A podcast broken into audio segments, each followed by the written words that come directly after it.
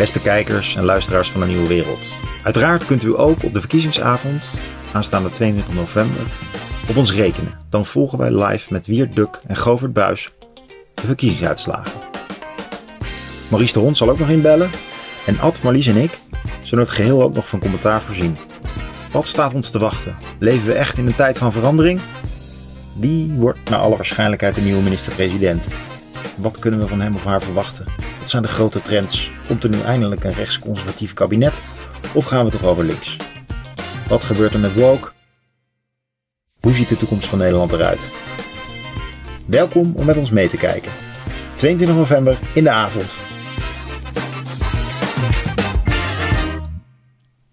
Welkom bij de Nieuwe Wereld. Verdiepende gesprekken in een tijd van verandering. Mijn naam is Ad Verbrugge en vandaag is bij mij de gast Dick Bell, oud huisarts en epidemioloog.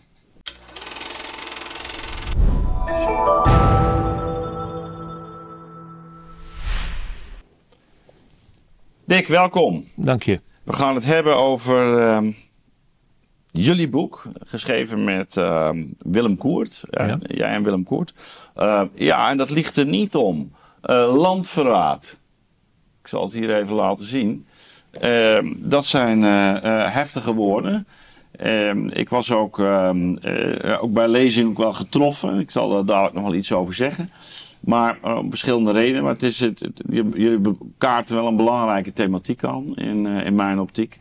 Ehm, ik denk dat iedereen er ook het nodig in zal herkennen. Zeker kijkers van ons kanaal. Maar misschien toch eventjes jullie beide achtergrond. Even, jij bent oud huisarts.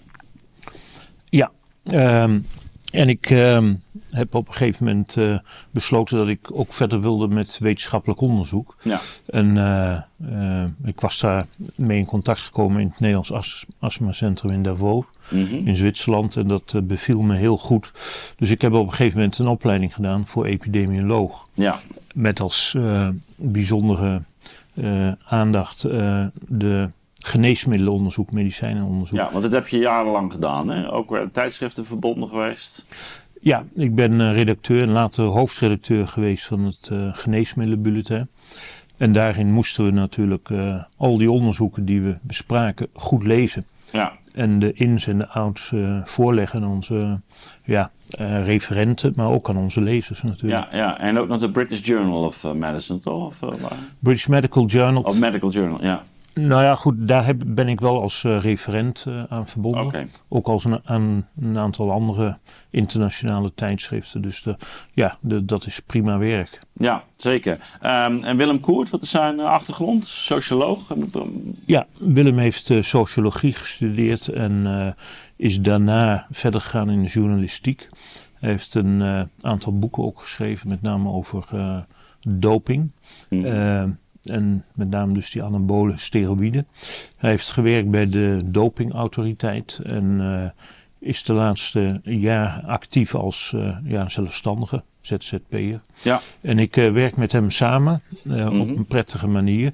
En we houden de website Over Nu in de lucht. oh ja. Ja, precies. Ja. Die kennen wij ook bij de Nieuwe Wereld. We hebben regelmatig ook mensen bij, van jullie bij ons op bezoek. Ja, Ehm, nee, ik, ik- waarom ik er zo uitdrukkelijk naar vraag, eh, is dat het denk ik belangrijk is voor de, voor de kijker. eh, dat ehm, jullie beiden eigenlijk hoog opgeleid zijn. Een hele staat van dienst hebben in verschillende ehm, beroepsvelden. En bij, jou, gaat het echt om eh, medicijnonderzoek. En wat mij eh, daarom des te meer eh, trof in, in, in dit boek, is de, de woede. Jullie zijn heel boos. Ja, in die nieuwe versie wat minder trouwens. we zijn boos. Ja, Ja, we zijn gewoon heel erg boos wat hier allemaal gebeurd is de afgelopen jaren. ja, En dat, dat zien we. Kijk, de basis is, naar mijn idee, dus de hele ontwikkeling rondom eh, die vaccins en die eh, ja. antivirale middelen. Hoe dat toch gewoon verkeerd is voorgesteld vanaf het begin al. En dat daar dus geen ontkomen aan is door de journalisten, ook niet door, eh, door artsen, specialisten, politici, eh, rechters. En dat, ja, dat is toch wel een, een bijzondere ontwikkeling. Ja. En het wijst op een hele gevaarlijke toestand die eraan zit te komen. Ja, nee, eh, absoluut. Ja, en ik, ik, ik, ik, ik begin het gesprek ook zo, omdat dat mij eigenlijk ook te denken gaf. Hè? Dat ik een boek lees van mensen die eh, academisch ook eh, actief zijn. Ehm, jij ook in, in de, hele, eh, het netwerk van, van medicijnonderzoeken, pub- publicaties. En dat je dan toch een tekst leest eh, die eh, ja, ook, ook eh, evident een, een ontgoocheling laat zien. Eh, van eh, een, iemand die eh, ja, echt met verbazing, een verbijstering, maar vooral ook met, met, met verontwaardiging kijkt naar wat er, wat er plaatsvindt. Ja. En, ehm, eh, en, en dat je daarbij ook heel sterk ook op, op personen kan spelen. D- wat het laatste betreft vroeg ik me af, Dick, maar we gaan het zo over de inhoud nog hebben van... Was dat nou per se nodig, die, die, die, die, die persoonlijke eh, Ja, nou goed, ik, we wilden toch eh, duidelijk maken voor de lezers en nu ook voor de kijkers dat, Ja. dat er toch bijzondere mensen aan de touwtjes hebben getrokken. hè. En dat zijn vooral mensen met eh, conflicterende belangen, zoals Mhm. dat heet. hè. Dus die financiële eh, belangenverstrengelingen hebben met ja, vooral de farmaceutische industrie en andere grote multinationals. Ik vond dat dat toch duidelijk gezegd moest worden voor de mensen. Mhm. Want dat is ja, eigenlijk eh, de, ja, naar mijn idee de oorzaak van heel veel van de ellende die we de afgelopen jaren hebben gezien. Die conflicterende belangen, die dus de, met name dus de onafhankelijke wetenschap in een kwaad daglicht hebben gesteld. Hè. Terwijl die juist eh, opkomen voor de belangen van de burgers. In tegenstelling tot eh, de, eh, de mensen met conflicterende belangen, die vooral de belangen van de industrieën eh, verdedigen. Ja, ja. Nee, maar dat, dat verklaart denk ik ook eh, de toon. Dat is, het zi- zit op de, op, op, eigenlijk op de voorpagina, of op de, de omslag, sorry. Je hebt ook mooie tekeningetjes door, door het boek heen. en met het omslag zie je het natuurlijk wel heel duidelijk. En die, die namen komen ook voorbij, hè, van... van nou ja, van Keulemans tot Rutte en, en, en eh, Hugo de Jonge en, en zo nog wat. eh, Ja. eh, en ik dacht wel zelf bij, ehm, en bij lezing van. Ja, ik, ik- denk dat we in de, in de analyse in hoge mate overeenstemmen. Maar ik, ik ben misschien daar dan net iets te veel filosoof voor. Ik ben geneigd om dan te denken: ja, dat zijn op een bepaalde manier ook zeitvrijwilliger. Om met, eh, met eh, eh, Nietzsche te spreken. Tijdvrijwilligers die, die eigenlijk een uitdrukking zijn van ja, een, een tendens in een tijd en die die, die, die plek gewoon vervullen. Ehm, terwijl jij echt ook bijna een soort persoonlijke woede hebt. eh, of jullie, dat, iets van hoe is het mogelijk dat iemand dat doet? Is dat toch is dat, is dat ook de, laten we zeggen, de verantwoordelijkheid die je dan ook iemand toedicht? Dat je van, nou, dit, dit, dit, dit mag niet in die positie? Eh, ja, de- dat, dat vind ik wel dat dat natuurlijk niet mag. Maar er gaat een hele ontwikkeling aan vooraf. Mhm.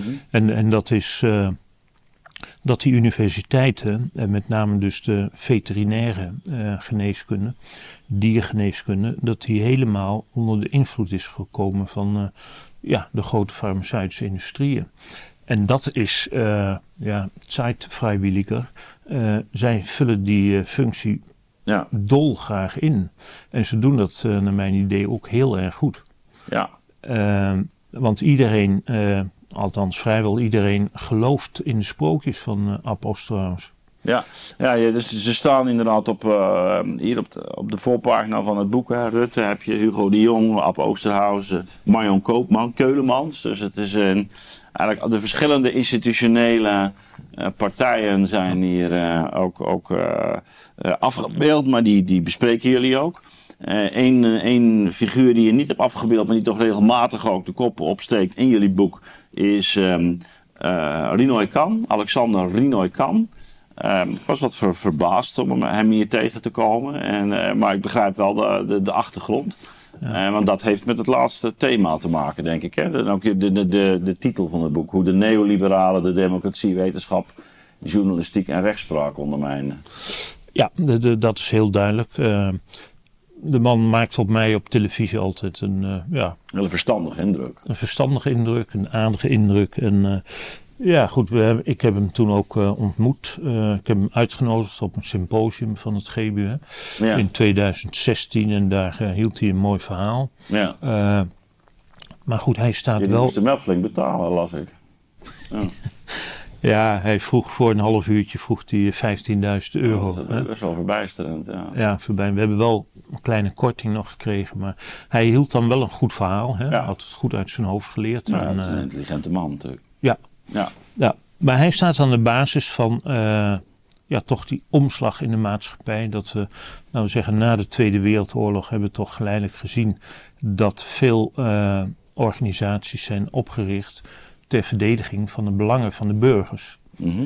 Ehm, onder andere die Softenon-affaire gaf daar veel aanleiding toe. Maar Rinoy Kan, die wist het zo te brengen dat waarom zou je de universiteit gewoon niet eh, onderzoek laten doen? Hè? Eh, de ondernemende universiteit. En ik denk dat dat eh, in Nederland heel goed gelukt is. Dat je eigenlijk vrijwel geen onafhankelijke medische onderzoekers meer hebt. Ja, want dat is het punt. Hè. De universiteiten doen natuurlijk sowieso onderzoek, maar, maar onderzoek dat bekostigd wordt door, door bedrijfsleven. Ja. En in dit geval dus de farmaceutische industrie. Ze hebben een duidelijke grip op het onderwijs. Eh, ze hebben eh, geld gestopt in de ontwikkeling van eh, de opleiding van artsen. Mhm. In, de ja, in de apparatuur, in de bezetting van allerlei faculteiten. En ze laten het onderzoek uitvoeren door die faculteiten. Dus ze hebben op alle fronten hebben ze eigenlijk zitten ze aan het stuur. En bepalen ze wat er gaat gebeuren. Ja. Er is natuurlijk die, die grote omslag eh, die we in de jaren tachtig hebben meegemaakt. Hè, de, de, wat ze dan de neoliberale revolutie eh, hebben genoemd. Dat Ja. komt ook in jouw eh, tekst voorbij. Die, die, ja, ook in de ondertitel. de, de, de ne- neoliberale ideologie. Ehm, misschien kunnen we eens een aantal van die domeinen door. Die in je- jullie in je boek ook aankaarten. Eh, want eh, nou ja, zoals, zoals ik eh, al, pleeg te zeggen, we hebben een netwerksamenleving. samenleving en, en daar zit ook de netwerkcorruptie in, uh, Willeke Slinger, Slingerland. Maar ook, ook allerlei machtsverhoudingen en machtsstructuren. Ehm, ja, en dat, dat, in feite je dat voor een, brengen jullie dat voor een deel ook in kaart. Hè? Hoe, dat, hoe, hoe dat werkt en, en hoe de verschillende instituties dan eigenlijk eh, uitgehold raken. En, en, dat, dat, en, en dat kwalificeren jullie als landverraad vervolgens. Hè? Dat, begrijp ik het zo goed? Ja, de, de- dat is eigenlijk zo. Hè, dat eh, datgene wat, waar bijvoorbeeld de, de medische wetenschap voor stond, dat, dat is er natuurlijk helemaal niet meer. De journalis- journalistiek die onafhankelijk eh, informatie geeft, zodat de burgers zelf eh, hun oordeel kunnen bepalen. Ehm, nou ja, goed, en, en ook de rechtspraak is natuurlijk een, eh, een bijzonder eh, Ja. rare Ja, situatie. en dan zet je hem zwaar in, hè, landverraad. Maar dat is ook echt het. je- je- jullie vinden ook dat daarmee, laten we zeggen, het landsbelang of het, het belang van het volk of het gemeenschap, gemeenschappelijk goed, of hoe je het wil kwalificeren, eh, is verkwanseld. Ja, dat is absoluut het geval. En ik eh, ben wat dat betreft voor de korte termijn niet erg hoopvol dat Mhm. dat zal veranderen. Eh moet kijken wat er gebeurt na de verkiezingen. Eh, op de langere termijn zal, zal er wel een halt worden toegeroepen aan deze ontwikkeling. Maar die zal vanuit Amerika komen. Dat komt niet vanuit Nederland. Europa? Ja, mogelijk. Ik vind de, het Europese Hof van Justitie dat die ja, vaak bijzondere uitspraken doen. Ja, waar, waar je veel meer het belang van de burgers in vertegenwoordigd ziet. Hè? In tegenstelling tot eh, in Nederland, waar eigenlijk de regering, de overheid, continu eh, de hand boven het hoofd wordt gehouden. Ja. Goed, eh, laten we een paar van die gebieden eens e- even rustig doornemen met elkaar. Want zo, zo behandel je het ook in het boek. hè. Ja. Ehm, de coronapandemie is echt wel een eh, voor jullie een hele belangrijke casus. Eh, niet het enige, want je, je werkt ook eh, uit hoe dat met de Mexicaanse griep is verlopen. Dat heb je hier ook vaker aan de orde gesteld, aan, de, aan, aan deze tafel. Ook om aan te geven dat het niet zozeer een, een, een gebeurtenis op zich is, maar dat in, zeker, in zekere zin eigenlijk de hele ja, institutionele omgeving al zo dusdanig was veranderd dat dit kon optreden. Hè? Die coronapandemie en de manier waarop wij daarmee omgingen. Ja. Ehm, nou, laten, we dan toch eerst beginnen met ehm, ja, de regering zelf. En, en hoe je kijkt naar het functioneren van eh, die, die verschillende politieke partijen. Ik bedoel, Rutte, Rutte komt regelmatig eh, eh, voorbij. Ehm, wat ik me wel afvroeg, jullie noemen het niet, is, is ja, hoe de overheid aanvankelijk, eh, misschien eh, door de- geïnspireerd door de RIVM, eh, een, een heel andere koers koos. Ja. Hoe, hoe- verklaar jij dat nou met, met terugwerkende kracht? Dat, dat ze dat geloof ik twee weken hebben volgehouden of zo, of tien dagen. Ja, nou goed, het was natuurlijk in het begin heel erg onduidelijk. Hè? Want- Ja, ja, maar Nederland koos heel eigenzinnig, gingen niet mee met de rest van Europa. Nou ja, goed. Er was natuurlijk eh, tien jaar hiervoor was de Mexicaanse griep geweest. Hè? Ja. En daar was wel heel veel fout gegaan in de aanpakken. En eh, ik kan me voorstellen dat, dat sommige mensen toch wel dachten dat ze wat lesjes geleerd hadden daarvan. Maar dat konden ze niet lang eh, volhouden, omdat eh, ja, de hele wereld toch een, een bepaalde kant op ging. eh, vooral door de berichtgeving in de media. Ja, ja. Dus, Zwe- Zweden is het enige land dat voet bij stuk heeft gehouden. Wij zaten een beetje op die lijn, toch? Ja, nou goed, dat hebben ze laten varen, die, die lijn. Hè. Ehm, waarbij ik wel wil opmerken dat deze Andreas Technel, hè, dus die staatsepidemioloog in Zweden. ehm, wij waren afgelopen zomer waren we in Scandinavië op vakantie. En toen raakte ik ook bijvoorbeeld in gesprek eh, met, met een Noorse vrouw. Mhm. En die vertelde mij, ja, eh, die Technel die, eh, die doet eh, prima dingen. Maar tijdens de Mexicaanse griep heeft hij gezegd, was hij een groot voorstander van vaccinaties, van die pillen, van eh, mondkapjes enzovoort. Hè. Dus dat, dat was een aspect wat ik eh, nog nergens was tegengekomen. Maar was natuurlijk wel opvallend dat hij, eh, hij wel zijn les had geleerd. Ja. Nou ja, dat pleit dan toch voor hem. Ja, dat Want- pleit zeker voor. Hij, hij heeft wel stand gehouden, eh, toch in een omgeving die uiterst kritisch was hoor, Ja. op dat Zweedse beleid. Ja, dus dat is heel mooi. En goed, het, het is natuurlijk wel zo dat het grootste deel van de Zweedse bevolking wel gevaccineerd is. Hè? Ja, eh, ja. En eh, hoe hij, hij heeft daar een boek over geschreven, dus dat, dat moet ik nog eens een keer tot me nemen. Eh, naast al die andere boeken die hier staan. maar ik ben benieuwd wat voor verhaal hij daar aan Ja. verbindt. Ja, oké. dus die, die regering die gooit het roer om. Ehm, de, de RIVM heeft daar een, een belangrijke rol in gespeeld. Eh, of, die ging ook vanaf dat moment in ieder geval op een andere manier adviseren. Laat het maar zo eh, simpel stellen. En ehm, het eerste wat jullie aankaarten is eigenlijk heel die rol van die modellen. Ook iets waar, waar Ronald Meester natuurlijk Ja. veel over gezegd heeft. En ook, en ook, en ook anderen. Eh, maar, maar ook hoe... ehm, ja, eigenlijk de informatie daarover eh, ernstig tekortschoten. Ja, je wilt natuurlijk, kijk, ik snap best dat je in het begin van zo'n pandemie eh, weinig kanten op kunt. Ja. En dat je in feite alleen maar theorieën hebt en die, ja, die kun je dan samenvatten. Ja, bekende varen in de mist. Ja. Ja. in, in modellen.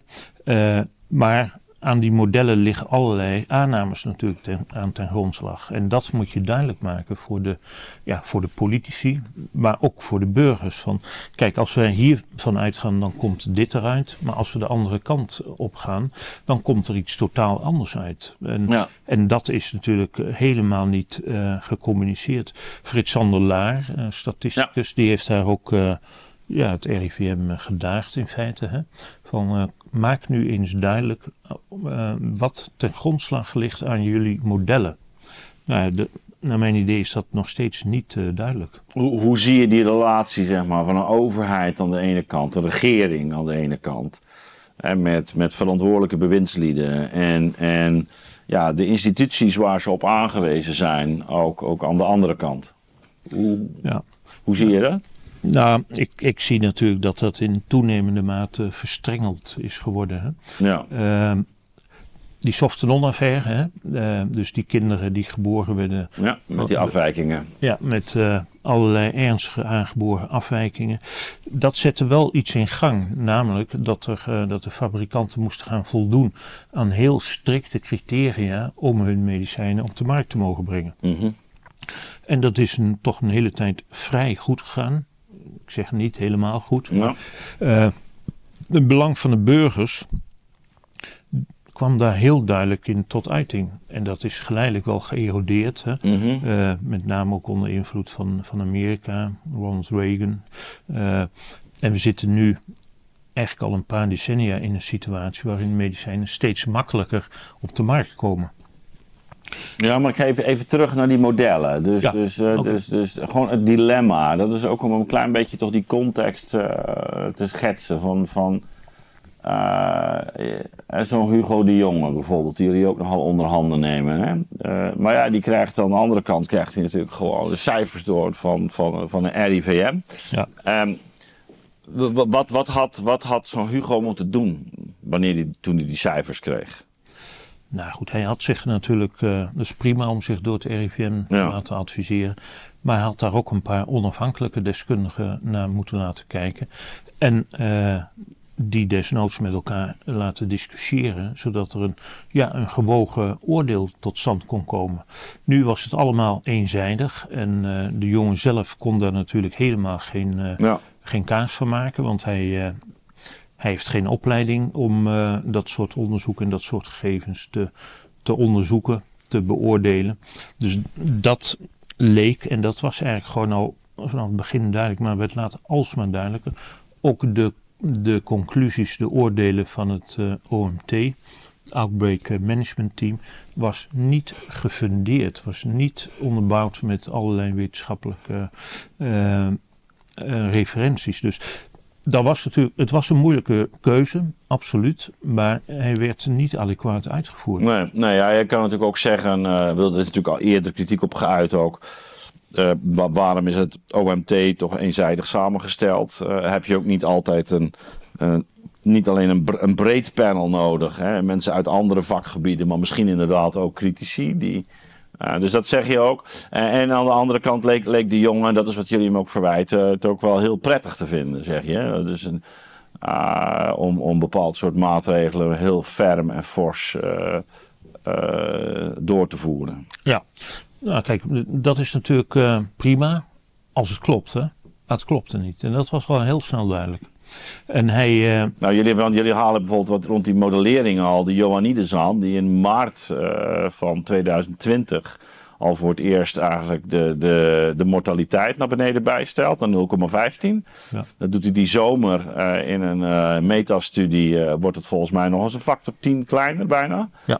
Ehm, dus, dus en, en hoe, want dan komen we echt op dat punt. Hè? Dus die wetenschap, die, uh, die ontwikkelt zich, uh, althans enkele stemmen binnen de wetenschap, laten we voorzichtig zijn. Uh, die, die, die, Johanninus is er dan een van, die, die spreken zich kritisch uit over de aannames binnen die modellen. Ja. Uh, en onder andere wat mortaliteit betreft.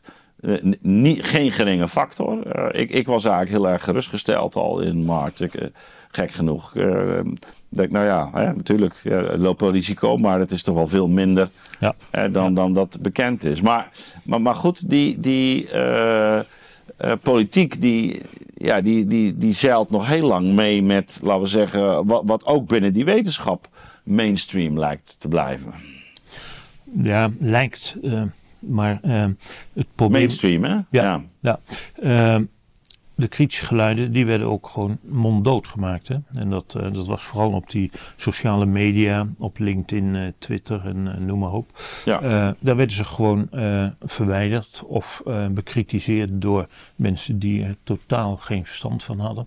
En dat, dat was natuurlijk wel heel zorgwekkend. Met name Ioannidis hè, Ja. had daar heel veel last van. Ja, zeer, zeer gerenommeerde onderzoeker. Ja, hij was eigenlijk, en is dat denk ik nog steeds, de meest geciteerde medische wetenschapper. Ja. Dus ja, daar mag je toch wel eens uh, op zijn minst een goed weerwoord tegen hebben. Uh, in plaats van hem uh, in een verdomhoekje te zetten.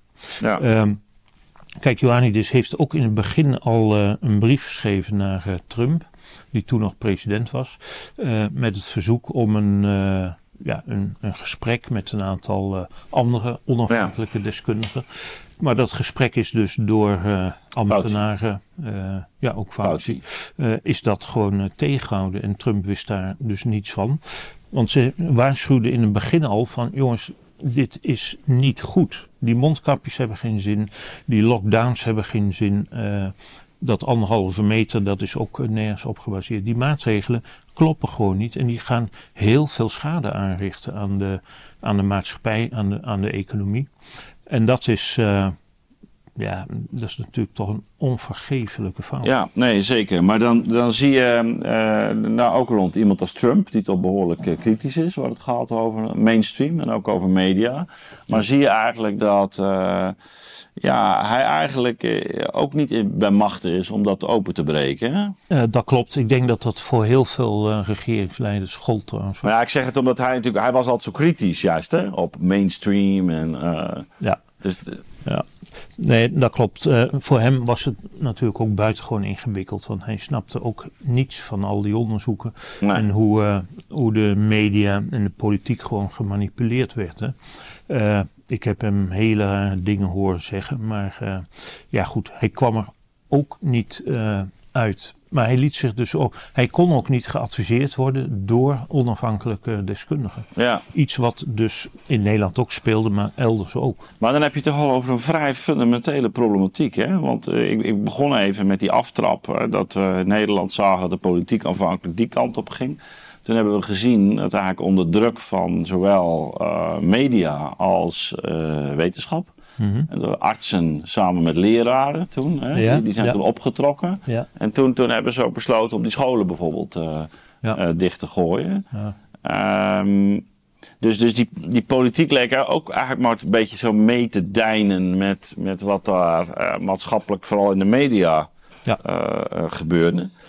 Dat, dat, klopt. En dat is natuurlijk ook een, uh, een gevolg van uh, jarenlang beleid van die politieke partijen. Uh, om zo weinig mogelijk, uh, nou ja, zo weinig mogelijk, maar geen uh, inhoudelijke deskundigen op medisch gebied of farmaceutisch gebied in de Kamer, in de Eerste en Tweede Kamer te hebben. Hè. En dat betaalt... Was dat vroeger anders? Ja, dat was vroeger wel anders. Ik kan me herinneren dat, uh, nou ja, dat was denk zo rond 2008, 2009. Dan ging ik ook wel eens naar die kamercommissies van VWS. Ja, dan zaten daar huisartsen, er zaten daar ook apothekers. Die gewoon inhoudelijk wisten waar het over ging. En die je niet uh, uh, iets kon wijsmaken. En tegenwoordig wordt er maar wat gezegd in de, in de Kamer door de ambtenaren, ingegeven door de ambtenaren. En dat wordt niet geverifieerd. En als het geverifieerd wordt, dan wordt het geverifieerd bij belangenverstrengelde ja. artsen, veeartsen, onderzoekers. Dus uh, daar worden ook niet wijzer van. Ja, dat is wel interessant. Je weet, in, in, in de gezagscrisis heb ik het over die cognitieve leegte. Of het eigenlijk wegvallende deskundigheid. Maar jij zegt, ja, dat zie je dus uh, enerzijds uh, in, in, um, in, de, in de Kamer. Maar tegelijkertijd binnen, binnen de ambtelijke wereld. Dus, dus er is eigenlijk een soort vacuüm daar. Ja. En, en daarmee ja. de vatbaarheid voor Manipulatie. Ja, ja, manipulatie. Dus vooral lobbywerk. Hè. Lobbywerk gedijnt ja. daar uitstekend. Uh, nou goed, daar hebben we het ook al eens over gehad. En dat uh, met name bij, de, bij het Europese parlement, ja. bij de Europese Commissie, wordt enorm veel gelobbyd. En dat betaalt zich uit. Um, even over die inhoudelijke leegte. Ja, je, dus ja maar dat zeg je in feite ook richting de journalistiek. Ja, klopt, maar die ambtelijke top op die ministeries, hè, daar zit die in, inhoudelijke deskundigheid dus ook niet. Nou, nou wordt dat wel opgemerkt de laatste tijd. Hè? Ze zeggen wel, we moeten eigenlijk meer vak... Ik bedoel, bij, bij omzicht wordt het zelf een pleidooi voor vakministers. Ja. Of, uh... ja, dat vond ik dus heel fijn om dat te lezen. Ja, ja. ja. Dat, dat kan natuurlijk wel mooi een, een tegenwicht geven tegen die, ja, die ambtelijke managementcultuur. Uh, mm -hmm. Die... Uh, zo ver mogelijk verwijderd wil blijven van de inhoud, van de inhoudelijke discussie. Terwijl het daar natuurlijk om gaat. Is, was dat in, bijvoorbeeld in Zweden ook anders, denk je? Want kennelijk, kennelijk is, is, is men niet door media en, en wetenschap op, op een ander punt, uh, op, een ander, op een ander plan gebracht. Ja, uh, nou ja, ik heb daar verschillende zaken over gelezen. Ja. Onder andere dat dat uh, juridisch gewoon uh, niet kon. verregaande beperkingen opleggen aan de mensen. Oké. Okay. Maar ik, ik weet niet of dat waar is, maar dat is een van de zaken die ik gelezen heb. Ehm, aan de andere kant, ja, nou, het was, er werd wel nagedacht. er werd wel gediscussieerd. En nou goed, dat, dat heeft tot dat beleid geleid. Ja. Een, een, goed beleid overigens, uh, denk ik, over het algemeen. En dat kon in Nederland dus niet van de grond komen. Nee, nee. nou laten we dan toch naar die, uh, ook naar die uh, belangrijke rol van de journalistiek gaan. ja, ja, spaart hem niet, Maarten Keulemans. Hij is ook hier pas aan tafel geweest. Ja. Ehm, ook, ook daar toch een vrij persoonlijke aanval. hij is niet de enige. Jullie refereren ook aan, aan, aan Pieter Klok, de, de hoofdredacteur. Uh, maar goed, er zijn allerlei kranten. Dus, dus bedoel, hij is maar één van de namen. Uh, maar hoe, hoe, hoe, verklaar je dat? Nou, dat, dat verklaar ik uh, onder andere door het feit dat uh, de grote nieuwszenders, internationale tijdschriften, ja. die hebben natuurlijk toch eind 2020, dacht ik, hè, besloten om met één mond te praten. Hè? Uh, Trusted News Initiative uh, heette het, dacht ik. En daar, uh, daar, daar zaten de Lancet bij, er zat allerlei sociale media bij, Facebook, Twitter ja. enzovoort. Nederlandse bedrijven, kranten, tijdschriften zaten daar niet bij, maar ze hebben, dat heb ik begrepen. Maar die nemen dat sowieso over? Die nemen dat gewoon over, heb ik begrepen.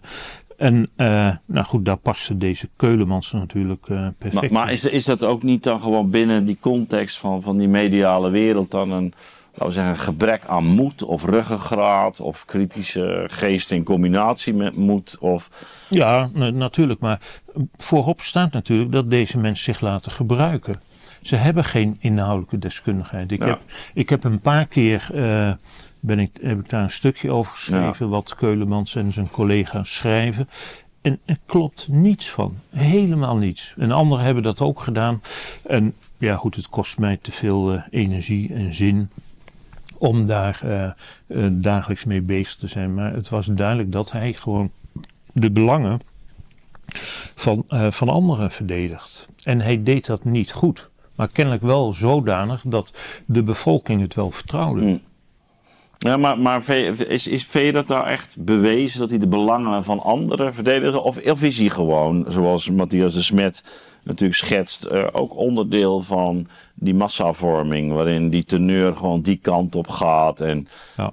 Uh, ja, dus ik vind, het, ik vind het nogal een aantijging als je, als je, als je, als je het zo neerlegt. Hè? Ja, ja ik, ik vind het te makkelijk om te zeggen ze gaan mee in ja, de stroom. Okay. Want je hebt zelf ook een verantwoordelijkheid. Ja. En kijk, als hij nu uh, uh, ja, zaken zijn die er niet zo heel veel toe deden, maar hij zei hele strikte, uh, hele vervelende dingen over onafhankelijke ja, nee, onderzoekers. Nee, dat, dat, klopt, dat klopt. Dus ik vond ja. ook wat dat betreft het nodig om deze man op zijn plaats te zetten. Hij heeft geen ja, laten we zeggen, beta-achtergrond. Hij heeft nooit statistiek gestudeerd. Hij kan onderzoeken niet interpreteren. Dat komt niet van hem. Dat komt elders vandaan. Nou, nou, nou hoef je overigens niet het ene vak gestudeerd te hebben om, om in het andere vak wel degelijk. Ja.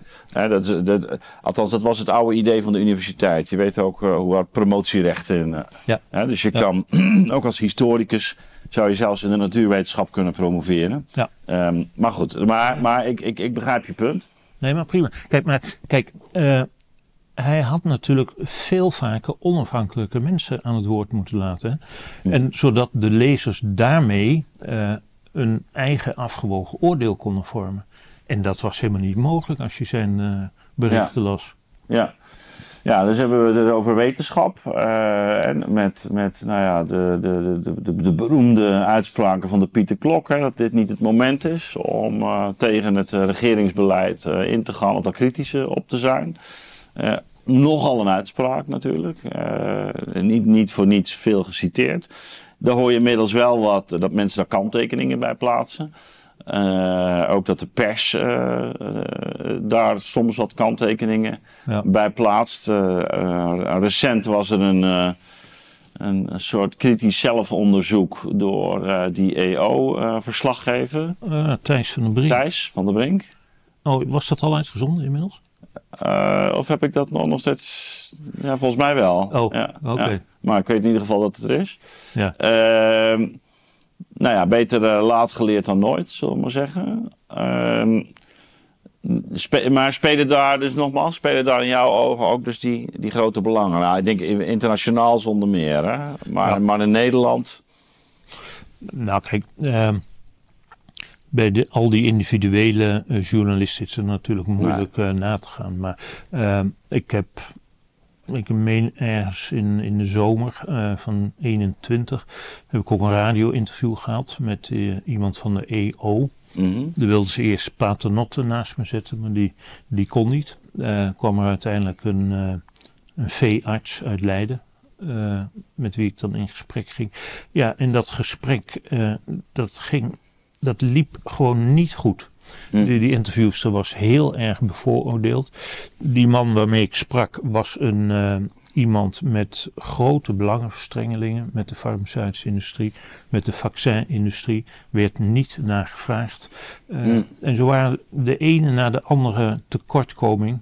Eh, dus het, het was een tendens dat men aan de ene kant de overheid wilde volgen. En dat kan natuurlijk prima, hè? als je het bijvoorbeeld Ja. hebt over een zaak als een dijkdoorbraak of zo. Maar dit was geen urgente kwestie. Dat was eh, al heel snel duidelijk. En dat had men natuurlijk gewoon toch voor het voetlicht moeten brengen. En bijvoorbeeld iets heel simpels als het dragen van een mondkapje. Hè? Ja. Ja, jullie refereren er ook regelmatig aan in het, eh, in het boek.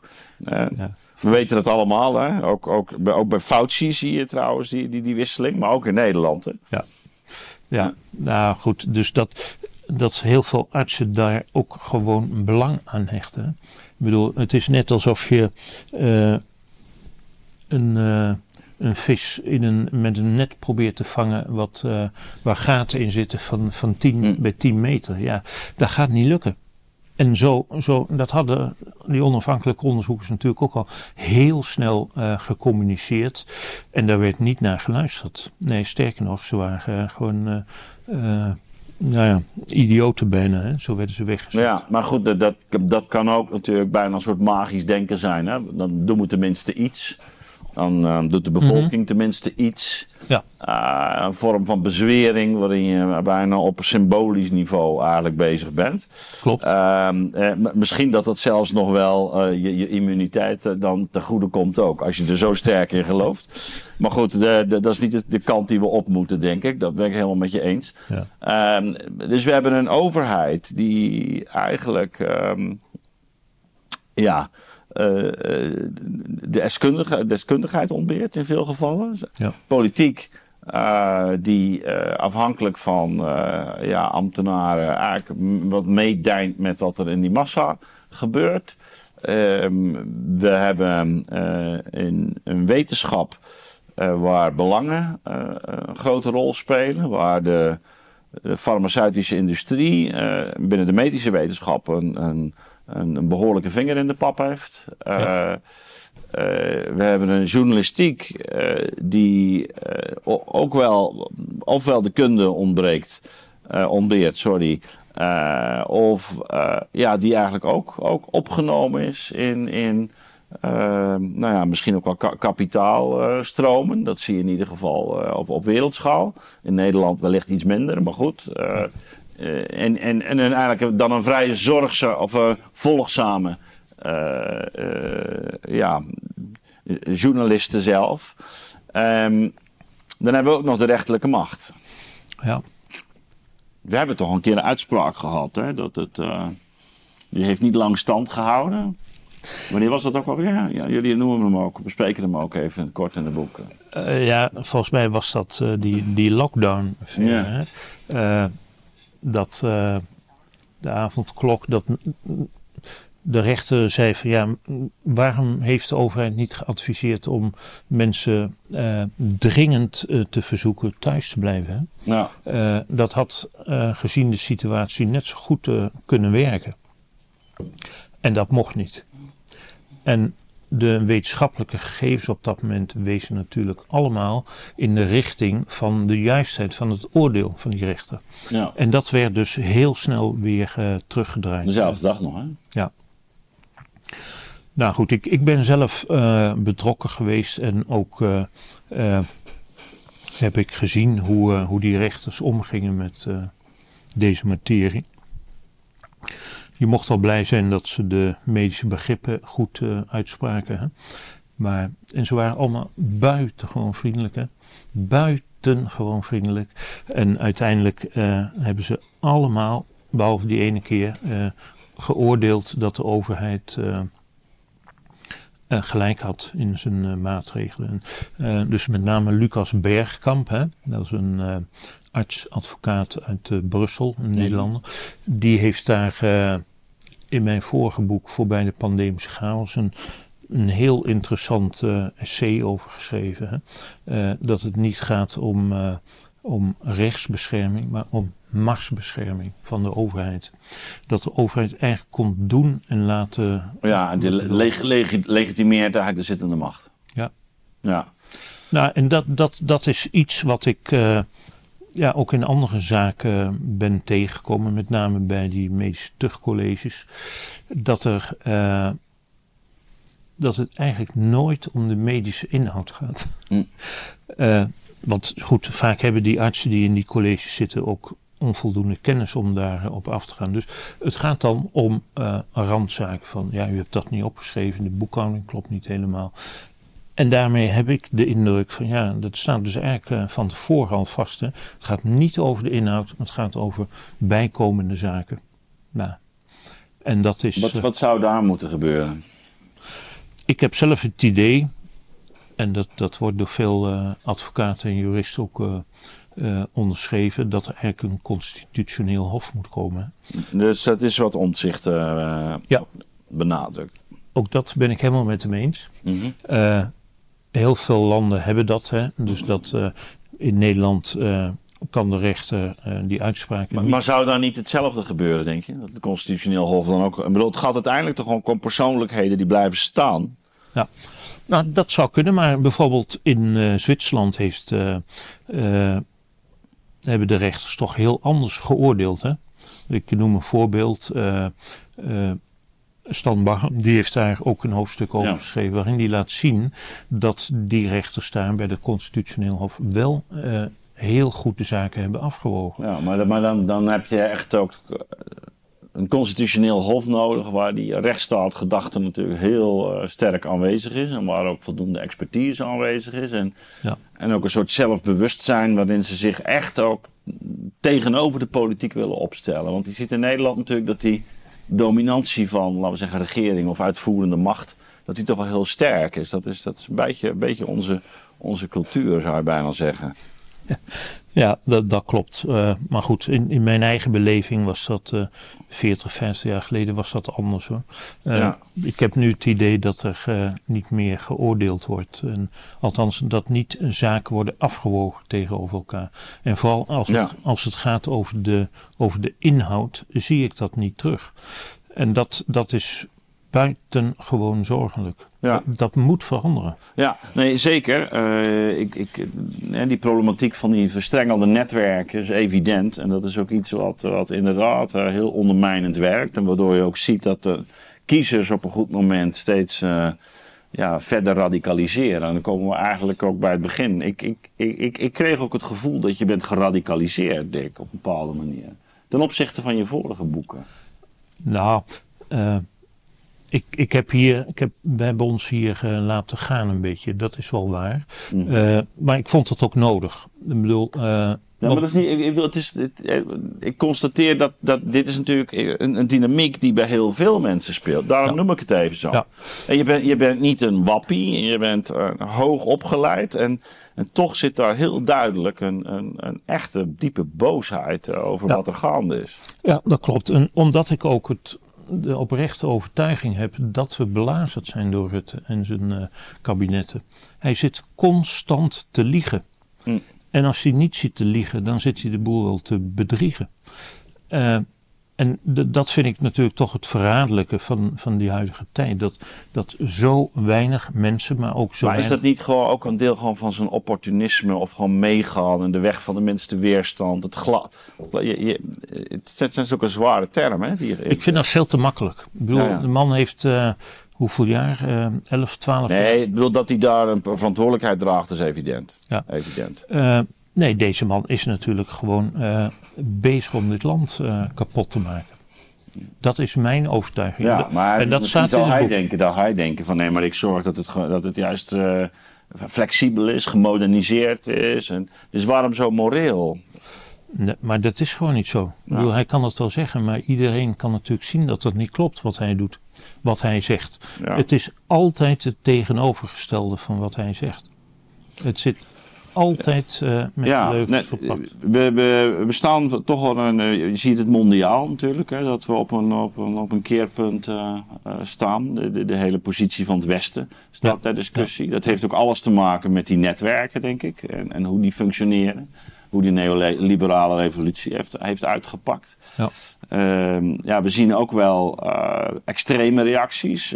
Kijk in Argentinië, wat net gebeurd is met de presidentsverkiezingen. Ja.